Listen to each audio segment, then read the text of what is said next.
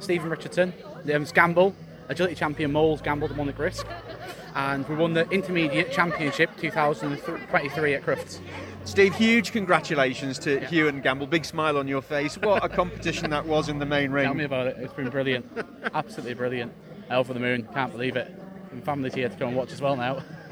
What was it like going round? The concentration on your face, I, I was watching on the on the big screen, was incredible. After my friend Lee put a stonking run down, I knew I had to go flat out for it to try and beat him. And he didn't leave nothing behind, so I had to put all my effort into it to get around it. There's that awful few moments, isn't it, where you're watching the other rounds go and the clock's ticking away. What's that like? The nerves must be jangling. It's very difficult to start off with, and watching the dogs come close to that finish line, nearly beating your time, is nerve wracking. Tell me about Gamble.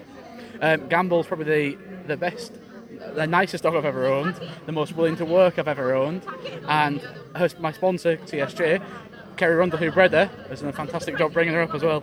Absolutely marvellous. Um, I'm s- sensing there might be a celebration this evening. A little bit of a celebration this evening. Back in tomorrow, though, for the Cruft singles. Ah, Try excellent. again. So that's more training. How much training are you having to do with Uh, Gamble to get to that we'll level? do three or four training sessions a week at the minute. Yeah. But we've got like Great Britain tryouts in the next couple of weeks as well.